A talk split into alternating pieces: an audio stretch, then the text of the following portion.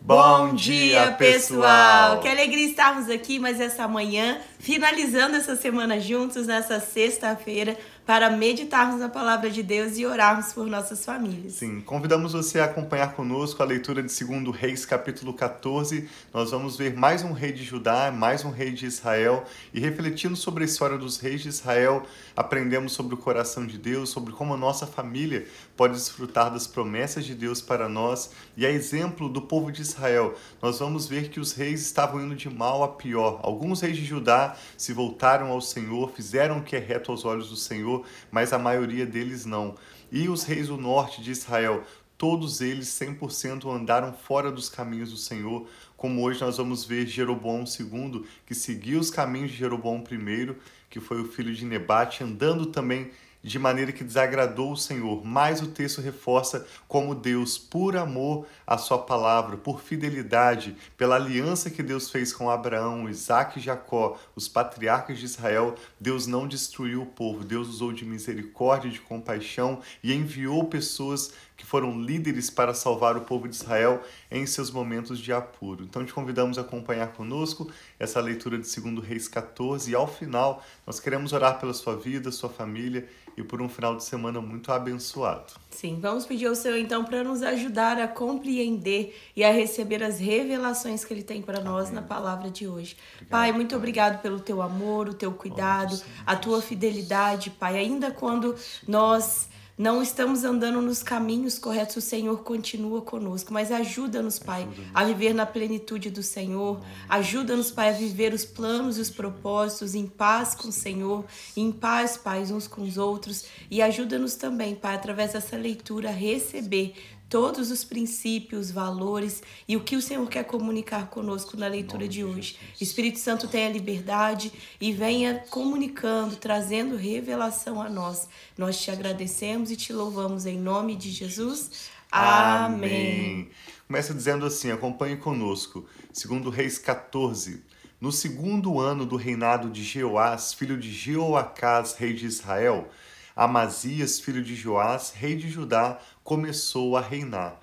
Ele tinha 25 anos de idade quando começou a reinar e reinou 29 anos em Judá, em Jerusalém. O nome da sua mãe era Jeoadã, ela era de Jerusalém. Ele fez o que o Senhor aprova, mas não como Davi, seu predecessor. Em tudo seguiu o exemplo de seu pai Joás.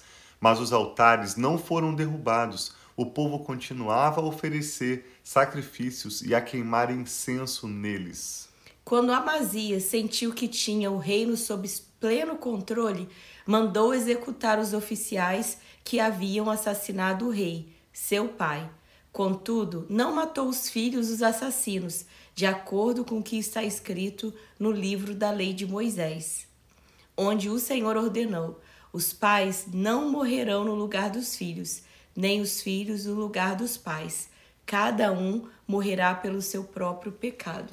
Observe que a partir de agora, depois de vários reis que nós já lemos, depois que o sacerdote Joiada coloca o rei Joás, que na época tinha apenas sete anos no trono, ele traz a lei do Senhor, que começa a ser líder, que começa a ser valorizada. Isso resulta em bênção para o povo de Judá. Mas eles não andaram todavia no caminho de Davi. O que é o caminho de Davi? Davi não apenas reparou partes do templo, que na verdade nem havia sido construído ainda, Davi não apenas cuidou do, das reuniões do povo de Deus, parcialmente. Davi, a cada ano que se passou, apesar das suas fraquezas, apesar dos seus erros, Davi se quebrantava cada dia mais e se voltava para o Senhor mais e mais, de modo que no final da sua vida ele foi uma pessoa muito mais íntima de Deus, conhecendo o Senhor, rendendo seu coração ao Senhor do que no princípio da sua vida, da sua juventude. Diferente dos seus descendentes, que em parte obedeciam à lei do Senhor, mas em parte seguiam nos caminhos e maus exemplos de seus antepassados. Diz que foi esse Amazias que derrotou 10 mil edomitas no Vale do Sal e conquistou a cidade de Selá em combate, dando-lhe o nome de Joquiteel, nome que tem até hoje. Claro, quando o texto foi escrito. Então Amazias enviou mensageiros a Jeoás, filho de Jeoacás e neto de Jeú, rei de Israel, com este desafio: Venha me enfrentar. Jeoás, porém, rei de Israel, respondeu a Amazias, o rei de Judá: O espinheiro do Líbano enviou uma mensagem ao cedro do Líbano: Dê a sua filha em casamento a meu filho. Mas um animal selvagem do Líbano veio e pisoteou o espinheiro. De fato, você derrotou Edom e agora está arrogante. Comemore a sua vitória, mas fique em casa. Por que provocar uma desgraça que levará você e também Judá à ruína? Amazias não quis ouvi-lo e Jeoás, rei de Israel, o atacou. Ele e Amazias, rei de Judá, enfrentaram-se em Bet-Semes, em Judá. Judá foi derrotado por Israel e os seus soldados fugiram para suas casas. Jeoás capturou Amazias, filho de Joás e neto de Acasias, em Bet-Semes. Então Jeoás foi a Jerusalém e derrubou 180 metros do muro da cidade desde a porta de Efraim até a porta da esquina. E até hoje, quando você vai em Jerusalém, existem né, os lugares dessas portas. Se ele se apoderou de todo o ouro e de toda a prata e de todos os utensílios encontrados no templo do Senhor e nos depósitos do palácio real. Também fez reféns e então voltou para Samaria. Os demais acontecimentos do reinado de Jeoás, os seus atos e todas as suas realizações, inclusive sua guerra contra Amazias, rei de Judá, estão escritos nos registros históricos dos reis de Israel. Jeoás descansou com os seus antepassados e foi sepultado com os reis de Israel em Samaria, e seu filho Jeroboão foi o seu sucessor. Amazias, filho de Joás, rei de Judá, viveu ainda mais quinze anos depois da morte de Jeoás, filho de Jeoacás, rei de Israel. Os demais acontecimentos do reinado de Amazias estão escritos nos registros históricos dos reis de Judá. Vítima de uma conspiração em Jerusalém, ele fugiu para Laquis, mas o perseguiram até lá e o mataram. Seu corpo foi trazido de volta a cavalo e sepultado em Jerusalém, junto aos seus antepassados na cidade de Davi. Então todo o povo de Judá proclamou rei Arzarias, de 16 anos de idade, no lugar de seu pai Amazias. Foi ele que reconquistou e reconstruiu a cidade de Elate para Judá depois que Amazias descansou com seus antepassados. Sim. Esse filho de Amazias, chamado aqui Azarias, em algumas traduções também aparece como Uzias. É o que nós vamos ver na descendência de Jesus. Jesus descendeu dessa linhagem real de Judá, dos reis do sul. Na próxima semana nós vamos avançando com essa leitura, ver um pouco mais sobre como se torna tão interessante perceber que dessa linhagem real vem Jesus como descendente de Davi, tanto por parte da sua mãe, Maria, como por parte de quem foi considerado seu pai, José.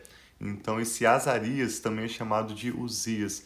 Vamos concluir esse capítulo com a leitura sobre o reinado de Jeroboão. Esse é Jeroboão II, diferente do Jeroboão que nós vimos no início, chamado filho de Nebate, logo quando o reino de Israel foi dividido em dois e Roboão, filho de Salomão, assumiu o reinado no sul, próximo de Jerusalém, Judá, e Jeroboão, filho de Nebate, assumiu o reinado no norte.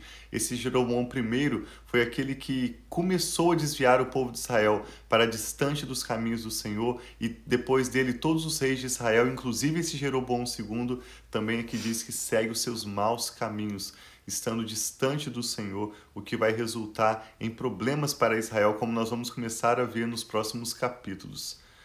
No 15º ano do reinado de Amazias, o filho de Joás, rei de Judá, Jeroboão, que é o Jeroboão II, filho de Jeoás, rei de Israel, tornou-se rei em Samaria e reinou 41 anos.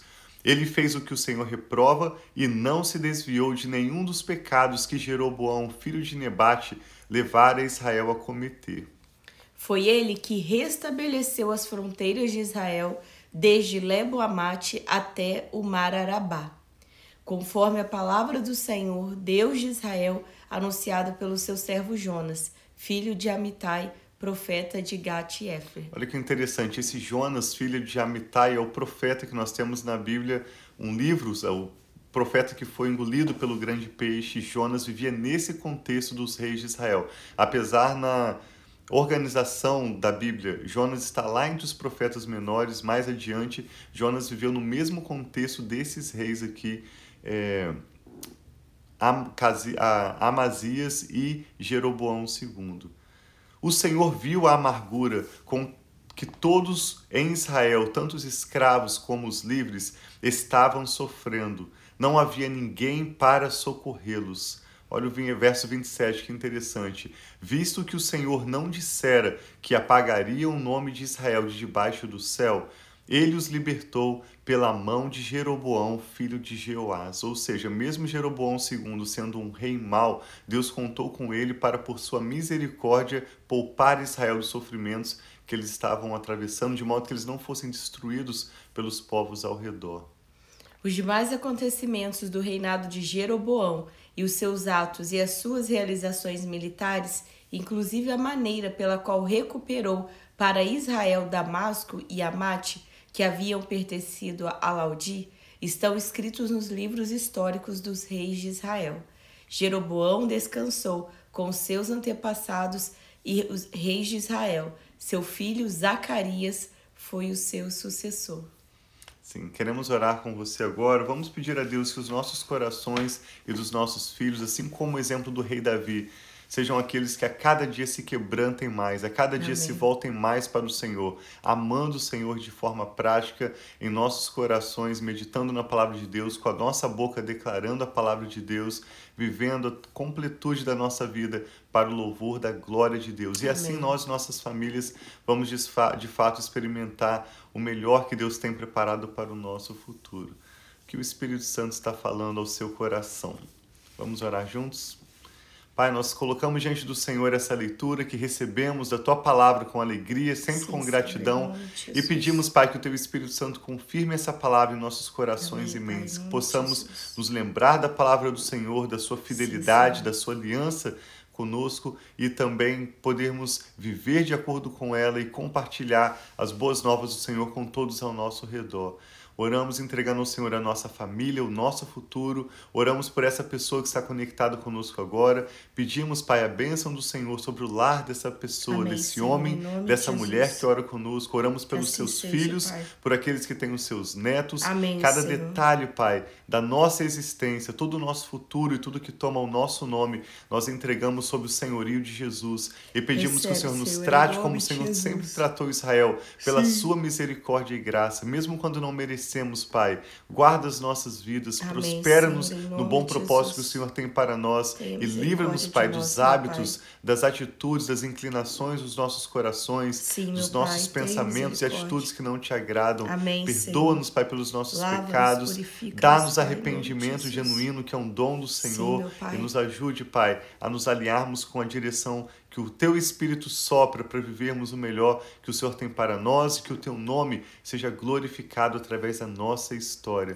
Pai, Jesus, abençoa o nosso final de semana. Pedimos que o Senhor nos dê um Shabbat Shalom, um final de semana de paz, de prosperidade. Que hoje, nessa sexta-feira, possamos concluir tudo que o Senhor tem para nós nessa semana, para desfrutarmos um final de semana de qualidade com a nossa família e de descanso na tua presença. Te damos graças por tudo, Pai. Oramos pelo teu povo Israel, que nesses dias de hoje também, apesar da negligência, apesar de falhas, apesar daquilo que o Senhor tem se desagradado nas decisões dos líderes políticos e militares de Israel, Inclusive no contexto da guerra contra o Hamas, nós pedimos que o Senhor dê salvação ao Sim, teu povo pai. Israel, que o Senhor traga libertação Amém, e cumpra-se a tua assim promessa seja, de que famílias e povos de todas as nações serão abençoadas através de Israel. Nós cremos inclusive na bênção sobre os árabes, sobre aqueles que estão ali em Rafá, que estão na região de Gaza, através do teu povo de Israel. Amém, para a pai. glória do teu nome. Oramos por tua misericórdia e graça